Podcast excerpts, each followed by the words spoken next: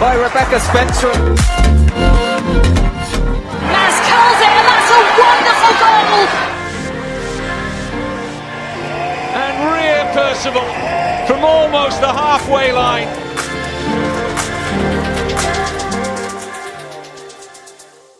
Hello, everyone, and welcome back to N17 Women, the only podcast exclusively dedicated to covering Tottenham Hotspur women.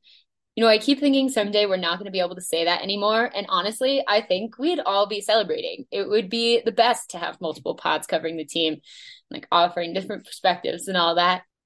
Anyway, today we have two games to cover one pretty good and one not so good. As usual, I have Rachel, Caroline, and Sian here with me to discuss them. Caroline and I are coming off of a holiday week, and Rachel and Sian are coming off of a nice long coach trip back from Manchester. So, how are you guys feeling? Yeah, I've been really tired today. Um, I had to start quite early in the morning and I hadn't got back to London until oh, about two o'clock. Well, back home until two o'clock last night. So, yeah, that with the result has been a long day.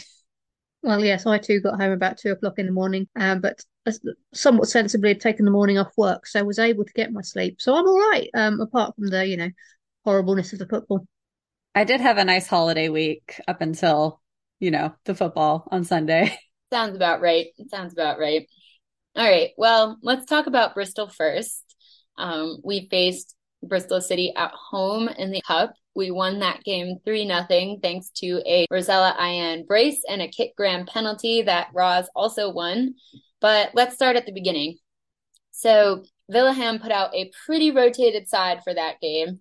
Uh, that may be an understatement, in fact. Uh, Barbora Votíková started in goal behind a center back pairing of Shelina Zadorsky and Amy Turner. Asmita and Gracie flanked them as fullbacks.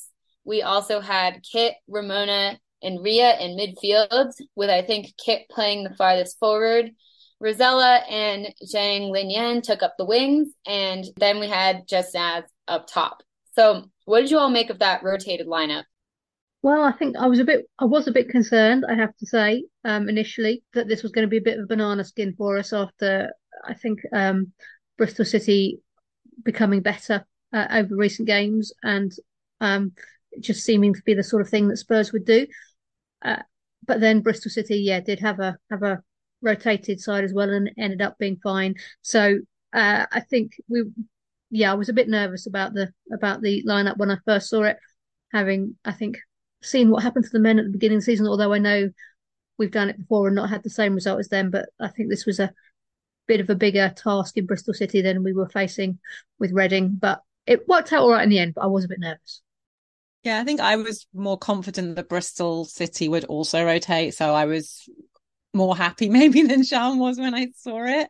And I think it's important given, well, up until now, we're getting some more injuries, but we've had a pretty consistent starting lineup. And for other players to get opportunities and to, you know, just also remain content at the club, they need to get game time. So I think it was good to have had that amount of rotation. There were players in positions I didn't know they played, and that was interesting. And it got more interesting as the game went on. But overall, yeah, happy.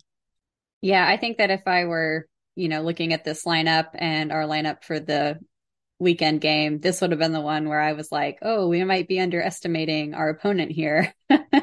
Didn't turn out that way, of course. But it was good to see um, some players that you know, we just we really just want to see more of because they've barely played in a Spurs shirt. Obviously, Zhang Linyan being one of them, but also Ramona Petzelberger. You know, we've she's been with the club for over a year now, and we've hardly seen her play. So I was kind of excited to see what she could offer, and it's it's also good, I think, for the defensive, uh, you know, kind of squad players to get some solid minutes because you never want them to have to be called upon, but um, you know, as we saw in the the other game, sometimes you do need a defensive substitution. So I think it was good for them to get some quality minutes. Yeah, I have to admit, I was like, I, I was really happy to see every name on that team sheet, but I was a little worried it would be one of those things where like they're all fine players, but they're just not used to playing together. Um, but yeah, um, that obviously ended up not really being the case. So that was good to see. So yeah, it did um, turn out that Bristol City put out a, a fairly rotated side as well, which you'll recall last week. We did expect that due to the fact that they absolutely have to focus on the league in order to stay up this year. Spurs struck first at around 17 minutes when Shelina played a gorgeous ball over the top to Rosella. Roz carried it into the box and was yanked down by a Bristol City player. Kit took the resulting penalty uh, and slotted it home. Roz added another goal 10 minutes later when she and Jess combined to press Bristol City's back line and keeper. Jess forced the keeper into an error, error, and Roz picked up the resulting loose pass and finished that off. She completed her brace in the second half, getting on the end of a lovely sequence of central through balls from Ria, Kit, and Ramona. And that was enough for a fairly comfortable win. So, in terms of substitutions in that game, we saw Celin and Ash come on for Asmita and Lin Yan in the 55th minute, which is maybe a bit of foreshadowing for Sunday's starting lineup against City. We also saw Angharad James sub on for Jess Naz in the 70th minute. Angharad went to central mid and Ramona went out to the left wing. We also got a debut in the 78th minute from Millie Boughton, who came on for Gracie Pearse. We absolutely love to see that. I believe Millie joined us from West Ham's Academy this summer, and she's actually been called up for Australia's U20s already. And fun fact, because I think we need it on a day like today, I believe, if I'm reading correctly, that Millie Boughton uh, won an Australian U13 championship for race walking. So very, very interesting. Love to see it. But back to the game. This game may not necessarily tell us a whole lot but it did showcase some players we don't usually get to see start, as we mentioned. So, what did you all make of some of those performances? I think I was really just happy to see kind of across the whole board consistency and also it didn't feel like there was a big drop off from what we've seen from the usual starting 11. So, you know, I, I think I saw a lot of people on Twitter and other places kind of describing this as a very straightforward win and I would have to agree with that. Like they they got the business done. Um and kind of showcase some of the the game principles that we've gotten used to seeing. So that was really good to see. Um and it was great to see Rosella have kind of a standout performance because you know she doesn't often get the chance to shine like that. Um also interesting to see you know kind of that chemistry between her and Shelina showing up on the pitch ironically. Um but I thought, you know, she really did have a great game and um, it's it's kind of weird to think of it, but she's, you know, one of the longest tenured players in the squad at this point. So I think it was good to have a player like her kind of up top um, as part of that forward line, kind of kind of leading the rest of the team as well. Yeah, I think Ros and she, uh, there's definitely some thawing going on uh, between the two of them in recent times. And um, last season, we'd see a lot. Shelina passing the ball up to uh, Ros. This season, we've hardly seen it at all, and this it was great to see it working in this game. Um, I thought, I thought we proved that Jeff Jess is is not a striker. She is not a top up top player again. I think she struggled in this game, um, and um, a lot of that was about her playing out position. She didn't have the opportunity really to run at players in the way that she likes to. So um, that was interesting. I th- I thought Grace uh, Pearse was not the player that we've seen her before in previous games. I felt she didn't have a great game, uh, and um, she was taken off in the second half, which I guess reflects that. Um, but yeah, I mean, I think it's difficult, isn't it? It's a it was a weakened Bristol City side. It was a side that we should have had um, a, an easy win over, and we did. But um, you're not going to be able to tell much about where we are as a team playing Bristol City's B team, really. Yeah, I think, like you said, Abbie, there was foreshadowing in this game. So after the game, well, almost as soon as I saw Robert Vilahamn taking off Asmita and Linyan Zhang, both of whom I thought had really good first halves in this game, it looked like he was probably saving them for the weekend, which it turned out he was doing because there didn't seem a logical reason to be giving Ash or Celin minutes in the game.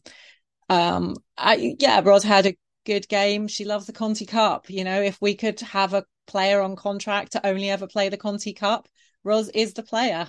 Um, she has been very productive in it over the years, and it's good to see that she's still doing it. And she really should have had a hat trick because if there's anyone that, that we would trust to slot a penalty home, it's Roz. And since she'd won the penalty, it was a bit surprising that she didn't have the opportunity to take it, in which case she would have had that hat trick. Um, I think, like Sian said, I thought Grace was poor. Uh, you know, in a relatively easy game, she pretty much passed backwards the entire time, wasn't creative. And we're going to get to it later, but I would not be at all surprised to see her going out in January. Um, I don't think she was necessarily taken off for that. I think she was taken off to give Millie Boughton some minutes, and that's great. It was at that point in the game when things were so chaos that we put Celin into right back, and nobody really cared because she wasn't doing a whole lot of defending anyway. Um, I other players, you know, it was nice that Amy and Shelina both had decent games. They haven't had a lot of minutes, and I thought both of them, you know, Shelina made some nice passes, not just the ball over the top and Amy had put some tackles in and you know there was a couple of defensive moments where she really was the person who kept the clean sheet. Um, not always been her biggest fan but she was decent and it was nice to see her captaining. I think she has that you know captain's vibe. And I think she probably does that really well.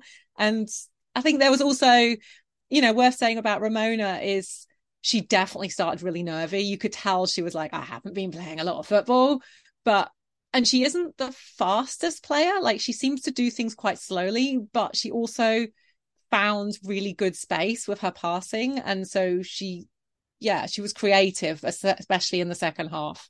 And that was really good to see because it was her first ever 90 minutes for the club.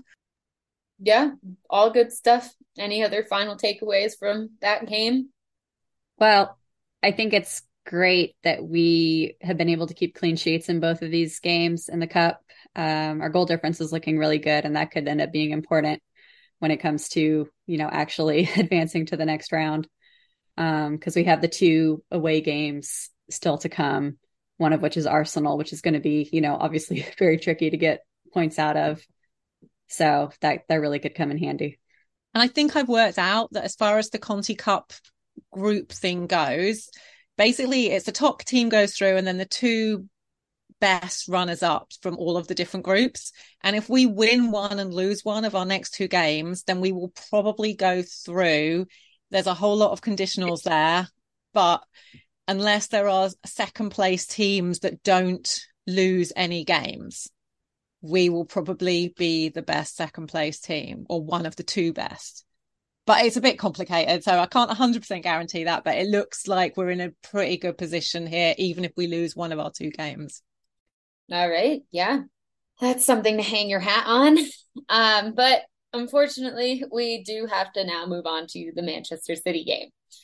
I don't know why it's always me who gets these kinds of games. Uh, I also had the 4 nothing loss to Arsenal last year and the Rehanne sacking, although I did actually volunteer for that one, so maybe I shouldn't be complaining. I don't want to cover all the goals in excruciating detail, partially because I don't really want to relive seven goals, and neither do you but also because I think there are more important things to talk about around this game. So, yeah, we'll start off with that lineup.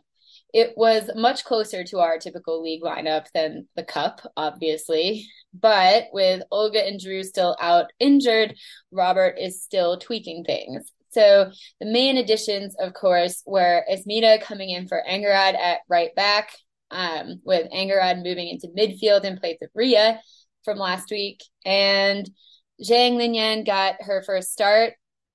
I, I, think it was her first start anyway in the league. Um, ahead of Jess Naz, and let's also say Kit Graham, who likely would have played centrally had Grace Clinton started on the wing. Martha, Celin, Ash, Eveliina, and the center backs all retained their usual positions. So, coming off of Bristol City and some new and exciting performances in that game, how did you feel when you saw that lineup for City? Well, obviously, I was happy to see Asmita getting a start. I felt like she had, you know, worked her way up to that position. And when it comes to Linyan, you know, it's that was kind of the wild card choice out of this lineup. But I think we had liked what we had seen from her in the cup game so far. So it was kind of like, you know, why not give her a chance? I feel like Jess has had kind of a couple of rough games now. So it made sense to try something new. It's just when you compare our lineup to the lineup of Manchester City, it's obviously like there's no other way to put it, but just a, a huge drop off. Um, so I can't say that I was feeling confident, and well, with good reason. Yeah, same. I don't think I was complaining about the lineup. I was really excited to see. You know, we we all said it would be nice to see Asmita giving a try at um, right back, given that we were going to be playing a team that was very strong on wingers, and we thought maybe she could put in some more tackles than we thought than Angharad is likely to do. Um, and Linyan Zhang was probably the brightest, one of the brightest players in the Bristol City game, and we've been waiting to see whether she would be better at holding the ball, and that was obviously going to be a premium in this game. And like Caroline, when I saw the Manchester City lineup, I did just laugh. Are you just looking at it and thinking, yeah, they're really good. If they play as well as they could, it's going to be painful, but you know, you go in with hope. I mean, I do think Manchester City have been really uh, inconsistent this season. Of course, they lost on penalties in the Conti Cup midweek, uh, so I wasn't um, completely thinking we had no chance in this game. Um, they are, you know, lack of consistency. We could have come into it, uh, you know, with a bit of a different side and changed things up and and been a bit surprising for them. That wasn't the case. Um, I think because we don't know much about the players who are coming in, uh, you know, because we've had such a consistent starting eleven when we're forced to make changes, it is a bit of a trusting in Robert's situation and trusting in the decisions that he's making. Uh, when you see that lineup and just hoping that they can do uh, you know, and with Asmita, as we've as we've all said, you know, we were hoping she'd get us a start so we could see. Um, we've already commented in this pod this season that we've had three managers who haven't seen her as a starter, and we haven't seen why really. Um, so nice to see her getting a start. Was always going to be a tough game for her to be starting in, and I think it proved that. Um, but yeah, um, I, I, wasn't I, was fairly zen about it beforehand. I think um, just not knowing what what kind of performance City we were going to put in, and us being a little bit um, wild cardy. Yeah, I mean these days with the injuries, it's it's hard to have all too many expectations about the lineup for a game like this. So I kind of saw it and was like, "Yep, that's a lineup. That's that is um those are options you can put there, and I'm excited to see them because they're new." I think in our last episode, we had thought that Drew Spence was going to be back for in time for this game. And obviously, we've got some hindsight now, but I think even just looking at the starting lineup, it felt like Drew not making the matchday squad was going to be a big loss. And I think that played out in terms of we never really got a foothold in the midfield at all in this game. Yeah, yeah. if you think about that was you know with it's Drew and Olga and they were replaced with Angharad and Grace, and they're just very different kinds of players. And we are a weaker team overall, especially in this kind of game with them. I mean, literally weaker. I feel like physicality is a big, big thing with Olga and Drew. Absolutely. Um, yeah. That we did not see. Yeah. Because I almost thought that he Robert might play Martha back in the 10 again just to get that physicality in this game. But yeah yeah, in terms of physicality and in terms of confidence, I think I noticed like huge difference in confidence on the ball between the two sides. And I think Drew and Olga are two players who are incredibly confident on the ball um, under pretty much all circumstances. So I am going to talk about the goals a little bit now, just because I think there's some important takeaways from them. Uh, so after a pretty tentative start to the first half, I thought it wasn't too bad, to be honest, but you know, I was ultimately proving wrong because Bunny Shaw decided to make herself known not too long after the half started. And after that, it quickly became pretty clear that although we were trying to attack and control the ball, as we just discussed, Man City were simply stronger and better and more confident than us all over the pitch. Bunny hit us with another hat trick, which is like, come on, really? We already used the Bunny came, Bunny Shaw, Bunny conquered as the pod title. And now we are going to have to think of something totally different. So um, I can't believe she did that to us twice. And of course, they were all very classic Bunny Shaw goals. City created danger on the wing, or at least just inside the wing for one of them, and then found Bunny in space in the box She finished the first two with her head, and then the second, or the sorry, the third she took with her feet. Each time, our defenders were flat footed and panicking around her and totally unable to cope. So, in your guys' opinion, was this just a typical ruthless performance from that horrifying city attack, or was there anything we could have done better to prevent how that first half went down? I mean, I think they spotted our weakness and they came down that right hand side purposefully, and that's where they came from. Um, there's a reason for that. Uh, I think they even swapped some players early on in the game to make that the side they were coming down. And again, it's that Celin Asmita um, juncture, isn't it, down on the right side? We know when they play together, it's a little bit less steady in defence. Uh, and although Celin is getting better with defensively, she's you know she's not a defensive player, and she was the one who seemed to be trying to stop the cross coming on one or two occasions, Asmita wasn't even there. Um, so yeah, did did feel to me like we should, you know, we could have predicted that that was where it was going to happen. We've seen that before, um, and then just Bunny getting far too much space. I mean, how many players stood around her? Um, not you know not get not seeing her run. Um, so yes, Bunny's very good, but as you said, we've seen it before. We know what she does, and every time it felt like there was nobody uh, close to her. Uh, I mean, Bunny Shaw, this is like her seventh, eighth, and ninth goals against us in about four games or something ridiculous like that she scores and she scores and she scores against us and she scores a lot of headers against us and i guess what was frustrating is both of the headers she got in between our two centre backs it was just painful and yeah it's about the cross getting in but it is also about how much space and time she had to get the perfect header that we know that she can do and the fact that she you know her runs weren't being in any way really disturbed.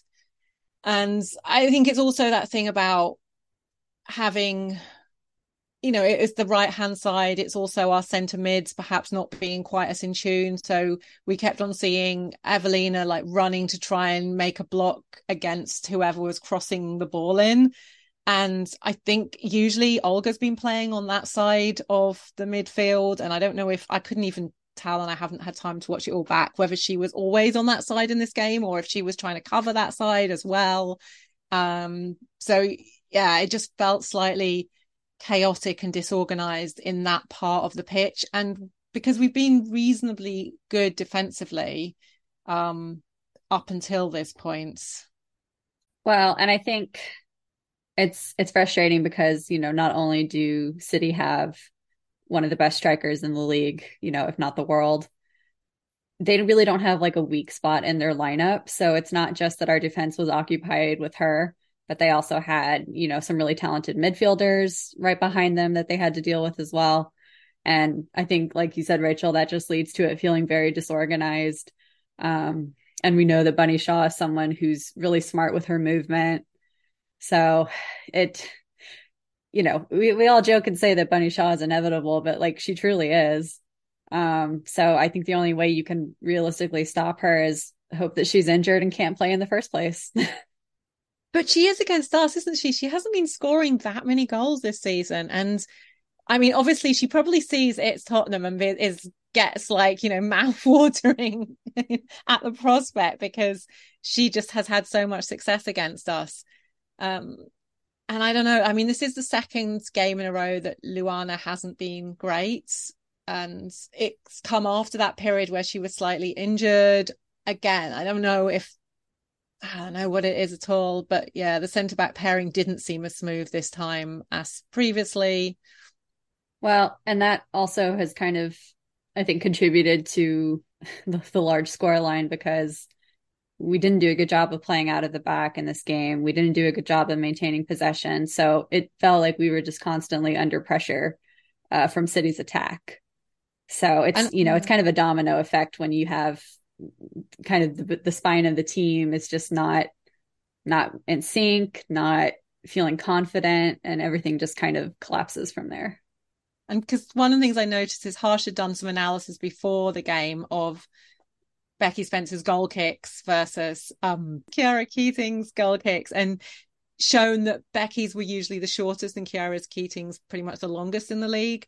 But we actually saw Becky kicking the ball quite far. And, you know, we aren't a team that is good at receiving long balls and we don't win headers very often. And so it's, it, it felt like a sign of things going a bit wrong that she started to do this relatively early in the game because that hasn't been how we've been playing. And I don't know if it's that, you know, is that cause and effect? Was it already that the playing out from the back wasn't working? Was she panicking?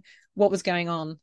Yeah, I like it's interesting, like coming back to that headers thing as well, because it's like I found myself thinking about this watching all those goals that Bunny Shaw scored of like balls arriving in the air to the box. Um, and just everyone's body position being so wrong and like seeing that all over the pitch, even on the goal kicks as well. I just don't understand how this isn't something we're working on because it's like like at least for the goals, all those balls, like they weren't even that high in the air. Two of them were at chest level. And you're telling me that not one of our defenders or midfielders could have positioned their body or like, you know, move their feet a little faster to get their body in front of that ball before it even got to Bunny. Like, I just don't understand how we can be so flat footed. And same thing I was saying last week about the set pieces. Um, I just, it is baffling to me and I think like I noticed as well, like I thought that in the beginning our press looked pretty good. Uh, like obviously not as good as City's, but it still looked pretty good. City's press looked incredible. And I think that's what made uh, Becky and the backline panic and stop trying to play out the back because they were pressing so high, so early, and so successfully. Uh, I think they really like disrupted at least our transition. Um, yeah, and I think I had one more thing to add, and now I can't remember what it is. So um, let's just move on to halftime then. So I imagine we were all feeling a little differently about that starting lineup by the time halftime rolled around. Um, and Vilahamn himself made a halftime change, pulling Zhang Linyan for Rosella Ayane. So, um, what did you think of that change? And would you have preferred a different change or none at all? I don't know if this is, again, just the perspective of being at the game and not seeing the space in the same way. But also, I guess the interesting thing is Robert Vilahamn was on the side of the pitch. It was on the left hand side of the pitch. So he was watching closely Ash Neville and um, Zhang Linyan. And so maybe he was seeing very close up what she was doing because it was like right in front of him. Um, but I didn't feel like that was where the main problem was. It wasn't that we weren't necessarily having a lot of success down that wing, but she was doing it like her and Ash were doubling up and were winning the ball back reasonably well at certain points. And they were at least collectively stopping Chloe Kelly from being very actively engaged in the game. So I I don't know. I was a little surprised. I didn't even I think I didn't miss the announcement as well. And then next thing I know I was going 23. 20, oh, oh, Roz is on the pitch. Okay, right. Um and obviously when and then she was on the pitch. And I guess you know, we've said before that the link up between Roz and Ash Neville is not necessarily the most fluid. So I was, you know, I was ambivalent. And I guess I was also wondering, and you would just ask, you talking earlier about the Bristol City game. Obviously, we saw Asmita Eyal and Linyan Zhang on the same side, and they were linking up really well. And one of the things I remember Robert Vilahamn saying, one of his things is that he often played the starters against the um sub, you know, like the, the non-starters, I guess, in training. And it actually felt seemed like in that game the two of them had better connection than either Ash and Linyan Zhang or Ash and Roz. And so it's that weird thing as well about like bringing players on when somebody's underperforming and who to bring on, but also um, what that's going to do. And I guess I just I wasn't convinced that Roz is the player you bring on when you're having defensive problems and problems keeping the ball. She obviously provides speed and she did she was fine. I mean, as fine as anyone was, which is not very fine. But yeah, it didn't, I, I couldn't work out what problem he was solving with her. Yeah, I, I mean, I get your point about that wasn't necessarily the largest problem to address, but I do think it was a problem because at least from the perspective of watching at home, it felt like, I mean, obviously you can't fault Lin Yan for her effort. Like she was working very hard. I think it was just a simple matter of being like physically outmatched um, in her matchup. So it it I I kind of liked the sub because I feel like again Roz has a little bit more experience and you know the mentality side of it. You know she might be able to handle it a little bit better. Um, and I do think like as the game went on, she played well. But the other thing is that I, I felt like that didn't need to be the only change. And I thought Robert was a little slow to make further changes because um, it was very clear it was not going our way. And it was a situation where, you know, I I get that we want to maintain the same style of play, but we probably needed some fresh legs to do that because it, it looked like it was going to get worse and it did get worse. So yeah, I think it was, you know, not the biggest issue and also not the the only issue that needed to be addressed. Yeah, and I suspect with Linyan as well, you know, she hasn't had a huge number of minutes for us, and playing in that game is uh, going to be exhausting. So it might have been a just a physical condition for her at half time. Um, I think the stadium announcer didn't announce the substitution until we were playing in the second half, um, which is why we were all a bit like, "What? What's going? There's a change." Um, so yeah, it, it took us a while to notice, and then therefore we don't have too much time to kind of consider that. But um, yeah, I think I, I think make the you know it was a bit of a makeshift lineup with makeshift changes as well. Um, maybe I know Jess hasn't been having um, as good a few games as she might have been, but she can be a bit more physical on the ball. She can be that kind of wing presence um, that might have been better than Roz um, at that stage. Um, generally speaking, I think she's she's better than Roz is. Um, so that might have been my choice rather than Roz. Um, but yeah, I mean, 3 nil down, you, have got to start making some changes if you don't want to end up being a lot less down. And we didn't do that. I guess it's worth noting, I when the second half started, I kind of had the sense that maybe Robert had had a like a halftime team talk where he done one of those, look, you know, we've lost the first half let's just put it to bed. Let's come out and play the game. Because the start of the second half was probably Spurs' strongest period. And they did seem to sort of come out with that new energy of, okay, we can make things happen. And then just really quickly, all of a sudden, it was just like, oh no, there's another goal about sort of, it was like 48 minutes. So it was like three minutes, but it was like, if they literally come on, because at the start of the first half, Spurs really didn't have the ball for you know, probably the first 10 minutes, hardly at all. And so it just felt slightly different in the second half, but then the goals came so thick and fast. And I do think that Jess would have been stronger defensively than Roz because that is just something I think it, she's got in her wheelhouse. But yeah. Yeah. So um pretty quickly City showed us that it was not going to get any better in that half. Um and even though Spurs kept attacking and getting forward and launching balls from outside the 18 yard box. Um, Lauren Hemp grabbed a fourth on a rocket from the edge of our box, and uh, that happened after we failed to clear our lines. And City's fifth and sixth both came from crosses in from City's left again. Uh, and their seventh came from a cross on their right for a change. And that was yeah, just about that. Not not much not much more to say about about that. Huh. The only thing I would say is the one that came in from the um from the other side was when Ash had switched sides. So it was against Shelina. Although I would say that I, I, mean I thought Ash was having a good game at the start and she was really doing good work on Chloe Kelly.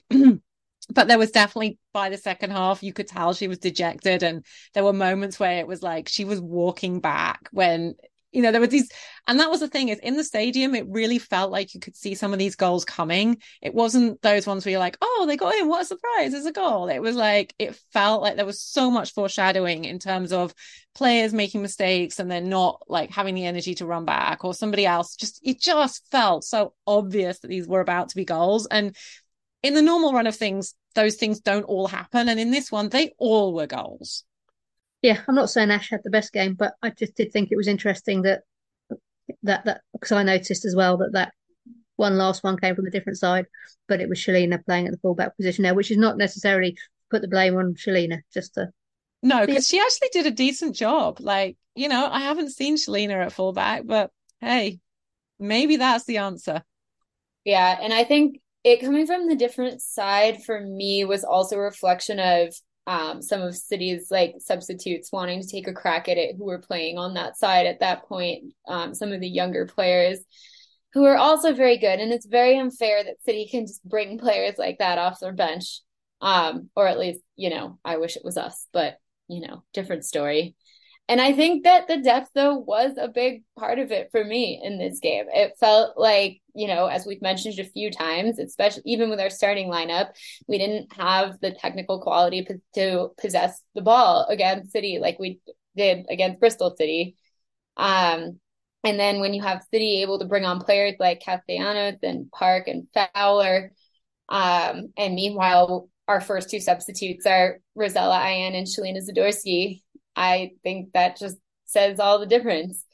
I think while we're talking about depth here, it's worth noting that we may have also lost Eveliina to a minor injury during this game as um, she received physio attention before her substitution. We're going to be crossing our fingers. It was just precautionary. We also saw Becky Spencer go down for an extended period of time with what sure as hell looked to me like she may have broken or structurally damaged her finger. Uh, so that would also not be great for our depth. Anything else about those two little extra kicks while we were already down? I mean, it's interesting, isn't it? How at the beginning of the season we were talking about how much better our depth was uh, this season and how we've got, you know, some actually some good players on the bench and then a few injuries two key players and that kind of disappears again, which shows you, I think, again, you know, where where we are in that kind of journey process. Um, but yeah, Becky's out and Eveliina is out at the same time that Olga is out. I think that's really going to do for us this season in terms. Well, I mean, again, fingers crossed, coming at the right time when we get a break in the season. But uh, we've still got a little bit of a difficult week coming up after the international break that we could really do without losing more players for. Yeah, and with Becky specifically, if she were to be out, I think that would be really just frustrating because she'd had a pretty strong start to the season. Um, and, you know, potentially this result could be a knock to her confidence, which we would hate to see. But our backup keeper, you know, Barbora, she's completely untested in the WSL. So I don't know how I would feel about her starting against um, I think we have Manchester United next. That's pretty daunting. You know, I really I want to have Becky back between the sticks for that game. So hopefully uh, she's going to be okay. Yeah, it's kind of a sink or swim, isn't it? If she starts that game, I think Becky's a tough one, isn't it? Because I was thinking back about what Robert was saying about her just being like elite level in terms of her ability to pass out and her on the ball strengths. And she is, but she's also not the greatest shot stopper. And I think one of the problems is that this game we suddenly felt faced a team that was having good shots. And we have had quite a lot of the possession in some of the other games, and she hasn't had to make as many stops as she might otherwise have done. And I it's that thing, isn't it? Like that you get these real strengths with Becky, and you also get some of her, you know, let's not necessarily weaknesses, but there she's definitely not top of the league in certain characteristics. And yeah, I mean, it wasn't her best game, but also it would be a real risk to have her not available. And you know, Eveliina, I just this probably she probably was perhaps our strongest player in this game. Um, in a very weak team, you know, in a team that didn't do very well. But just generally, losing her would be a really massive kick. I thought Angharad had a decent job, did a decent job in central midfield, but she is still a slight step down from Eveliina and definitely a step down from Olga. And yeah, that would be really bad. So let's just let's just hope she's fine. Maybe she can miss Finland's game. They've already qualified at the top of their Nations League group. They don't need her. Yeah, poor Finland though, because they're missing Olga already. Well, if there's ever a time to be missing two of your best players, it's definitely got to be once you've already qualified. So at least they have that going for them. So after the match, Vilahamn took the blame for the result. He said, and I'm paraphrasing here, um, if you look at the performance and what we want to do and how we should do it, I'm thinking the players sticking to the plan. The main thing is for me that we're not ready yet. We are what we are. And if we're going to compete, compete against the best teams in the league, we have a way to go. They tried to do it for 99 minutes today, attacking until the last minute, and we will learn from this. The players are doing exactly what I'm expecting of them, so the result is on me today. I have to admit, I have a lot of respect for this personally. I think going on the attack is admirable and what we should be trying to do. And I kind of love that he said it because watching the game, that's kind of how it felt to me. Um, but what do you guys think? Yeah, I think it was the right thing for him to say, and uh, he also apologised for the seven goals and said that's not acceptable, um, which I think is absolutely true. Um, if we are anywhere near where we want to be, seven goals is is not acceptable. Um, I've been saying for several seasons now, keeping that deficit down to two is the first step, and we've gone backwards in that. I think in some games, um, you are going to, you know, with both the men's and the women's team, we've seen change of system and an attacking style of play, and if you commit to that, you're going to ship some goals. But if you're if you're serious about meeting that gap, um, seven goals is too many, and I think uh, I think Robert has had a wake up call with this game. I really do because I think with the Chelsea game, the way it panned out, it didn't look like there was a big gap between us and Chelsea. In this game, it looked like there was a big gap between us and Manchester City. And yes, that is down to some injuries, but we're only talking a couple of injuries. You know, we're talking Beth, we're talking Drew, we're talking Olga really being serious injuries. Um, and without those three players, we struggled. So I think it's I think he has to sit up and take notice now, and I think he I think he will, and I think there's already been talk, and we'll come to that about what's happening in January. So things are going to change. But um, I think I think probably for Robert, it was as much of an uh, you know a wake up call as anything else. Yeah, he had kind of set expectations around this match, you know, beforehand, saying that it was going to be a good indicator where we were at. And I think for him, the challenge after this match is going to be ensuring that morale does not dip too low because we know that was a huge issue last season that we we really never recovered from even when Beth England came in and you know started turning some of the results around. It still felt like across the team you know the performances were just not where we where you would expect them to be for you know those players just because of kind of mentality issues I suppose um but I think even he will be kind of surprised by just how lopsided the scoreline was because we've seen, you know, in these cup games when we've rotated, it's not that we don't have players, you know, all across the squad that they can play the tactics that he's trying to implement. Like we know they're capable of it. So for me, it was more of a mindset issue in this game. And I think that's the thing that's probably going to be the most concerning to him, even more than, you know, these kind of ongoing injury issues that obviously put us at a disadvantage, but it still feels like we should not have been that poor on the day. I think I feel weirdly sanguine, not because it was fun. It was like not at all fun. And we were shambolic and it felt like there were lots of places where we didn't know what we were doing. But we still actually passed the ball more than we did in any of the games that we played against City last year, where we lost by lower margins. There were still more shots on target than we had in many of those games, where again, we lost by lower margins. And City didn't have a lot more shots. They were a lot more incisive with their shots. And I could see what he was trying to do.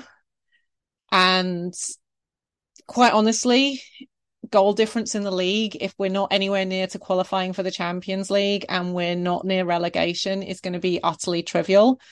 And so I kind of don't care that deeply that we lost seven and not by five or four, which we could easily have done. You know, the difference is just get on the roll and everything goes in, and City were, you know, quite ruthless. And we'd seen them being pretty ruthless against Manchester United the week before, and Manchester United clearly have a stronger squad than we do. So I guess it's, and I think as you've all said, the fact that he's learned from this, the fact that there is ammunition when he goes to the Tottenham board and says, I need to buy players or we need to get rid of some players, maybe that's a good thing. Um, you know, we, yeah. So I, I'm, it's not good. And the confidence dip is the big issue. And with the other two games we've got coming up, it's going to be a struggle. But I also think in the long run, it might be really informative and quite useful and I don't think it's changed my opinion about his coaching style or where we're going, especially. Yeah, I think the main thing for me is I have a lot more time for a disastrous loss under a new manager who is still implementing his system and when the system is radically different from the one we were playing before and he doesn't necessarily have all the players he would need to do it. I have a lot more time for that rather than uh, losing really badly to some of these teams last year when we had a coach who had been in place for two seasons who had exactly the players she wanted. And like, you just couldn't see, like, we didn't understand why things were happening last year. Whereas, like, for this game, I feel like we have a pretty good understanding of why they were happening. And I think another thing that gives me hope going forward, although, like, look, I'm going to be honest, I'm really like afraid to be optimistic like this on the pod, given how optimistic I was last year and like, look what happened. But I'm going to do it anyway. Um, he mentioned in his post game interview that one one v one defending was something that he wanted to work on specifically going forward, and I think that's spot on because a lot of the problem was like literally specifically we were not defending them one on one. I think that's a great call out, and I think like I think he's hanging his hat on the important things there um, of like, you know, keeping attacking, like sticking to the plan, like stringing together some nice moves. Like, yeah, I think we started panicking and shooting too soon when, like, if we'd been a little more patient, we might have had better attacks. But, like, it's clear to me that there is, like, definitely stuff to work on here. And, like, I don't, I didn't like it at all, but I still, like, feel kind of okay about it as well, I think.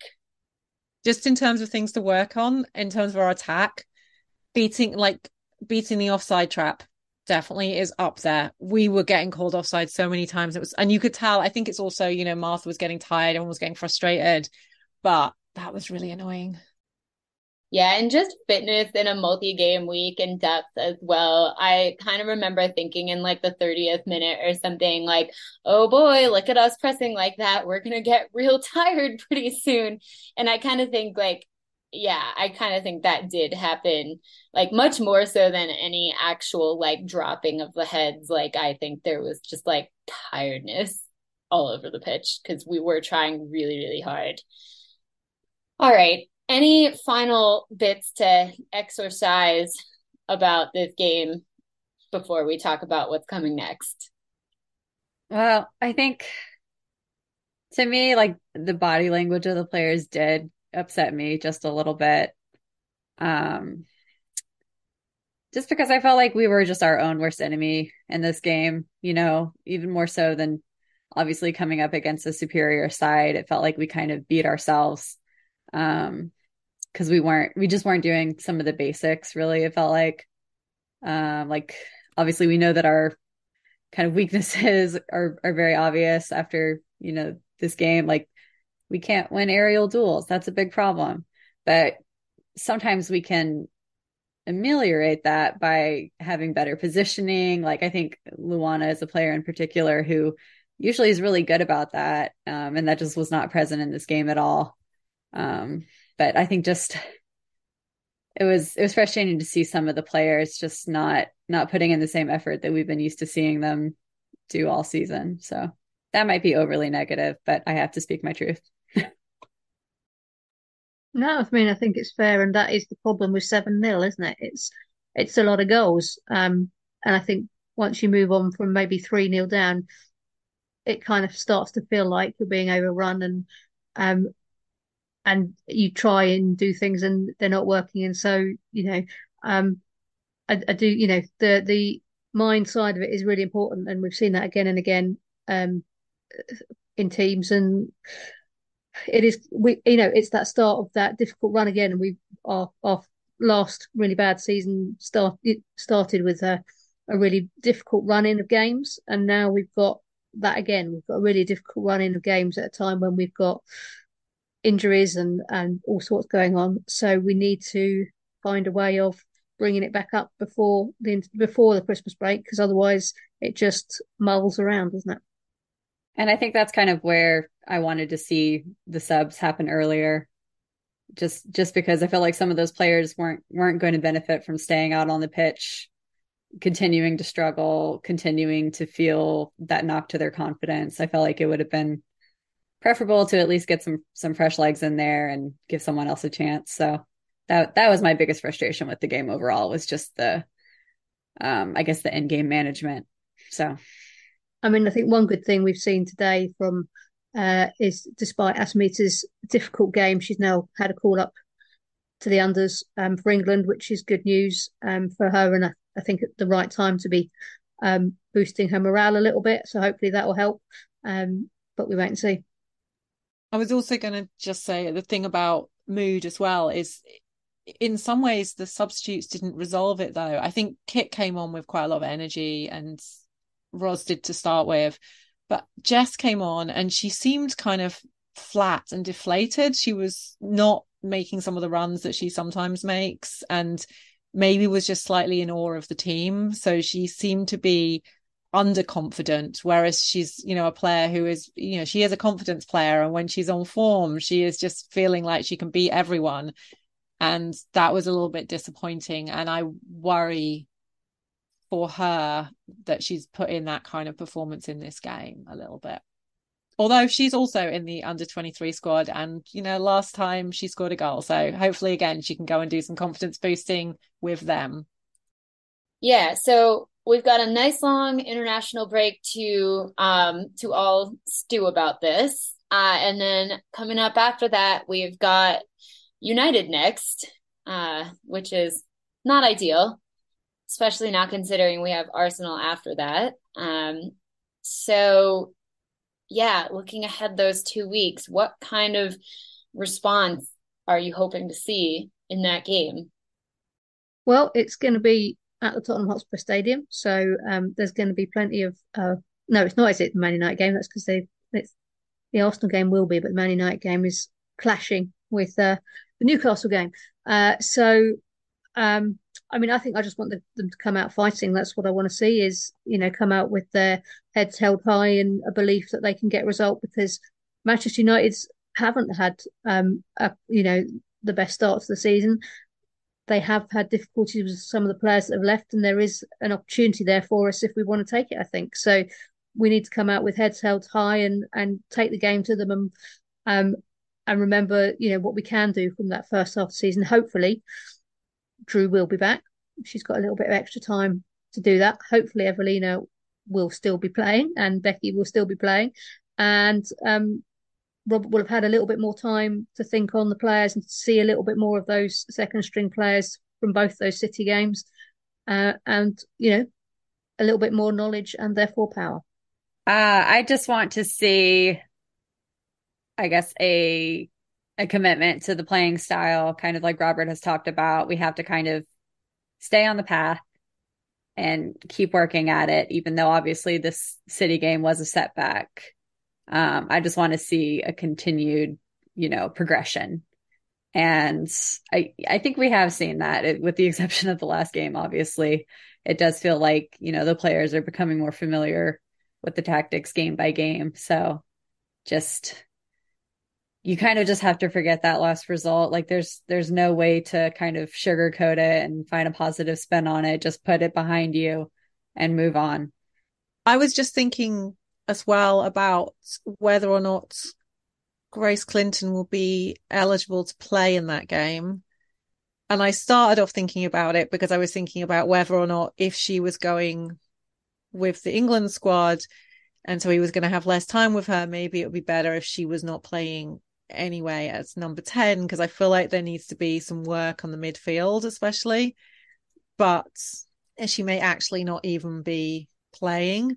So, you know, I would be interested in what we look like in that context and uh, solving that number 10 problem a different way will be interesting, whether that is Martha dropping deep and yeah, it doesn't sound like Ellie Brazil is going to be back, but she maybe could be back and play up top or yeah, obviously Jess and Roz are not perfect solutions for playing there or whether we solve it with Kit coming in uh, ahead with Martha ahead of her and yeah, again, it'll be interesting to see who goes on the wing. So I think that we might see a little bit of a change if that is the case.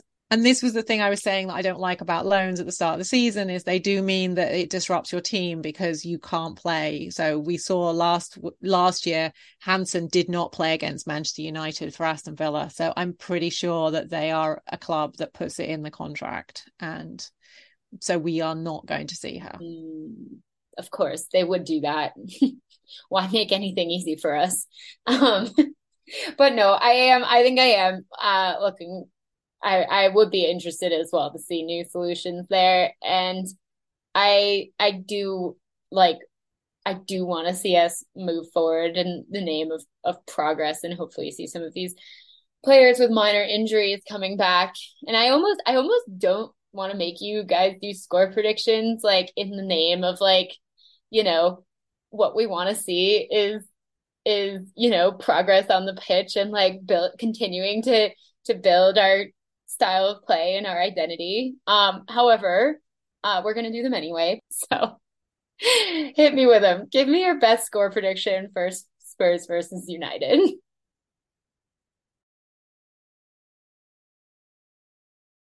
Okay i'm gonna i'm gonna be optimistic but also don't think we're going to solve our defensive problems. So how about two all? I, I would be happy with a scoreless draw at this point. I guess that's my prediction. I mean, to be fair, at this point, I'm happy if we keep that deficit down. Um, I feel like a broken record. Um, but um, I'm going to go United 2 1. Yeah, I think that's where I'm at as well. I keep the deficit down. I'd be, I think I'd be happy with 2 1. Of course, now that I've said that, it's going to be like one of those situations where one all until the 90th minute and then something horrible happens. Um, but ugh. so long as it's not Rachel Williams, so long as oh my gosh, oh no, I hadn't even considered that. See, Thanks, it's just John. impossible to to look forward to this fixture in any way, shape, or form. Like it's just always like torture watching. Seriously. Yeah, because either it's going to be like, you know, Rachel Williams, who we love, or it's going to be an ex Arsenal player in Nikita Parris. So, you know, which doubles the bad. There's so many ways for it to be bad. And I don't like to see Mark Skinner happy for various reasons. So that's always frustrating. yeah. And their their fans have just historically been horrible to us and to our players. And I don't want to see them happy either. Yeah, it's not gotten any better with having one of their players on loan either. oh God, no. So after United and Arsenal, it's basically already the January transfer window, which, considering our depth issues, cannot come soon enough for me.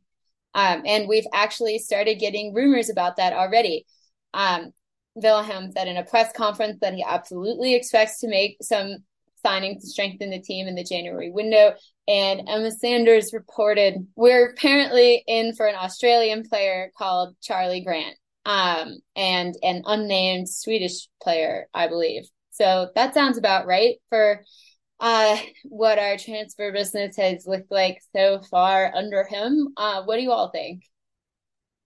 Uh, I'm hearing even more positive stuff in the realms of potentially two pre-contracts already signed um, Charlie Grant being definitely somebody I've heard a couple of people saying that we're interested in her. Some saying even that we're quite close with her.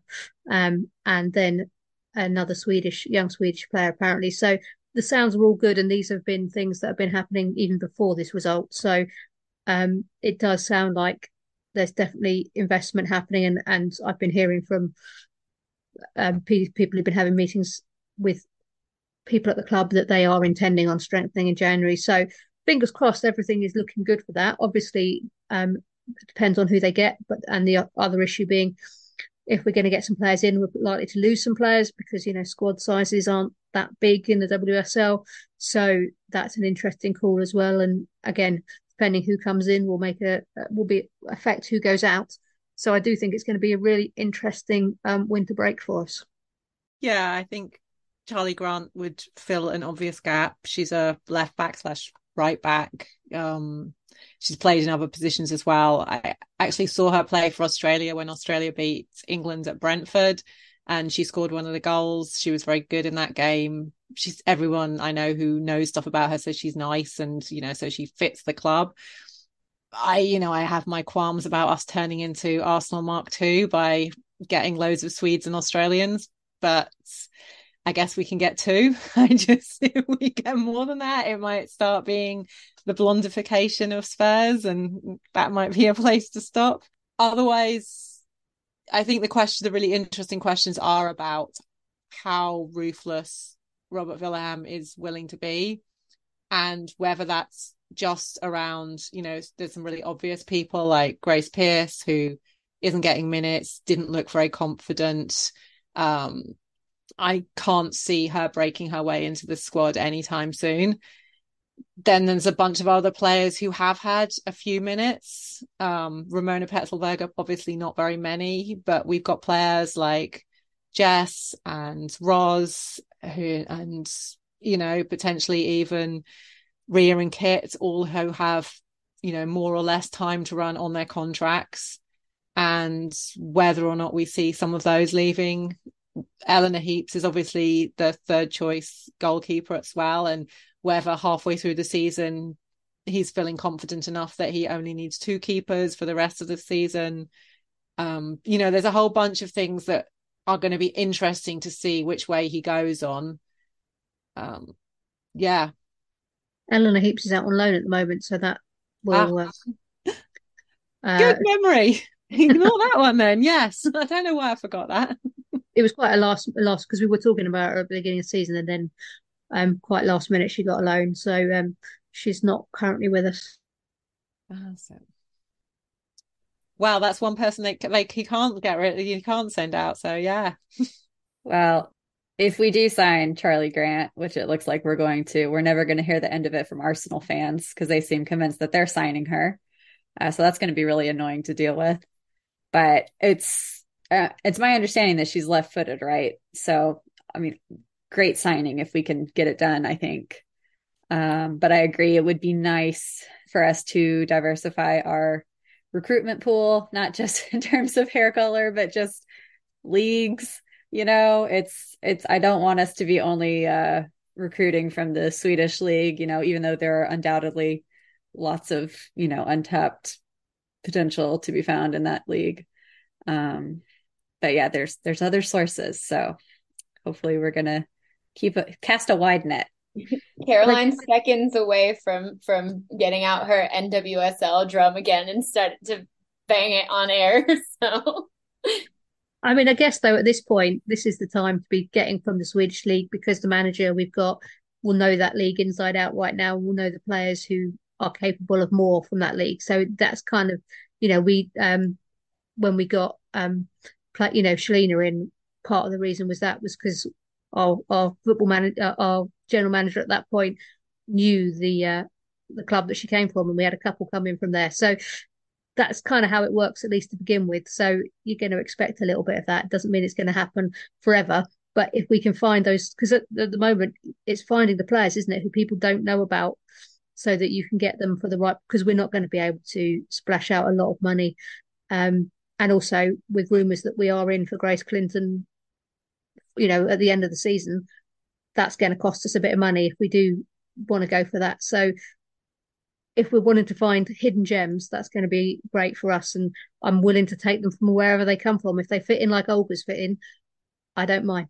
I'm not to like actively beat the NWSL drum in this episode, even though I want to, but I will let listeners know that if they would like to see a nice little cheat sheet of some free agents who are available from that league, please check out my newsletter because I I did do some research.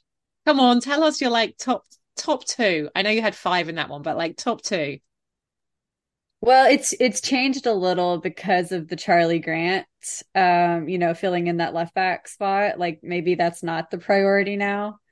Um, there was though. I was thinking about there's a player named Natalia Kuikka. She's Finnish, so you know, a job for Agent Tenney to take care of. Um, she's pretty good in the air, so that would solve a major problem for us. So she's someone that I really like. Um, and then, yeah, a lot of the ones I was looking at were kind of like for that left back or right back spot. Um, I think in terms of like a reach, Emily Sonnett would be amazing, but I feel like she's going to be difficult to get. So, yeah, she was good. I, you know, I was not following the US national team closely in the World Cup, but she was very good in the World Cup. and then there's players who who feel like they would be impossible to get, kind of like your Crystal Dunns, Rose Lavelle, you know, it's I can't dream that much, I don't think. so yeah, stay tuned here for more transfer rumors as January approaches. We'll just finish off today's um, episode with a little quick WSL roundup. It was not a great week to be a mid to lower table team in the WSL. Arsenal beat West Ham 3 0. Chelsea defeated Leicester 5 2. United beat Bristol 2 nothing. And then we also saw Liverpool put four past Brighton and Everton snuck a win over Aston Villa. Anything to note from these games? I think just that Aston Villa's problems could be more serious than we first thought. Because um, I, I did watch most of that game and they just looked pretty pretty lackluster for most of it. So Carla Ward has a serious job ahead of her this season. Yeah, I guess I was also looking at the bottom and the sort of mid table and how what their games are going to be looking like over the next few weeks, given that we have very tricky games. And I think that a lot of our immediate competitors also have one or two tricky games because obviously that's how it is in the WSL. So we are unlikely to change our position very much by January, although we might go down a couple of places. Um, but yeah, I think it's interesting that I guess not just that Aston Villa haven't overcome all their problems, but also that Everton maybe don't have as serious problems as we potentially thought they might have done. And, you know, they look decent against us, just find it hard to score from open play, which they continue to do because I think they managed to score an own goal and a penalty so they continue not to score goals from open play, and yet they manage to win. It's funny how quickly things change, right? Because it just three game weeks ago, it really felt to me like any team could beat any other team a little bit. Like some of the top teams were still struggling, and um, you know, some of last year's mid and lower table were really excelling. And now suddenly we have this one week of very dominant results from the top sides Meanwhile, like we're out here like beating an albeit weakened um, Bristol side at midweek and then losing seven nothing to City. It just really makes me feel like the gap is still as wide as it always was. Just not the brightest note to end this pod on. I can't admit. Well, this isn't bright either, but I I was just looking back at Leicester's results and there has only been one game where they have not scored. And that feels pretty significant to me because I feel like last year they really were not scoring much at all. So, yeah, I mean, in some ways, they and us are on quite similar paths, although they probably started from a lower point but started earlier. Um, similar kinds of transitions and, tra- you know, in terms of scoring a lot more goals versus not. Obviously, we managed to not score any goals in the last game, but up until that, had scored quite a lot. Um, yeah, I guess on that note, amongst teams who were kind of in that group with us in Leicester last year, I am looking at that Brighton Liverpool result. I I have to admit, like, I won't I won't say I'm surprised by it because I I don't think it's quite that. But like Liverpool have been doing well this season, and Brighton have been sort of on again, off again. But I assumed um, when they hired Melissa Phillips, I was so certain that that we had missed the trick in that Brighton were like destined for fifth and or sixth place next year. Um, and they they've been yeah they've been kind of stopping and starting whereas liverpool have kind of quietly con- continued this smart upward trajectory. And i guess that kind of caught my eye in this week's result even though i didn't really watch that game. But yeah much to think about well that's all for today folks this has been Abbie with n17 women you can find us all in the usual places on the app formerly known as Twitter and all of its potential replacements. And we'll chat in a few weeks after this international break. Come on, you Spurs.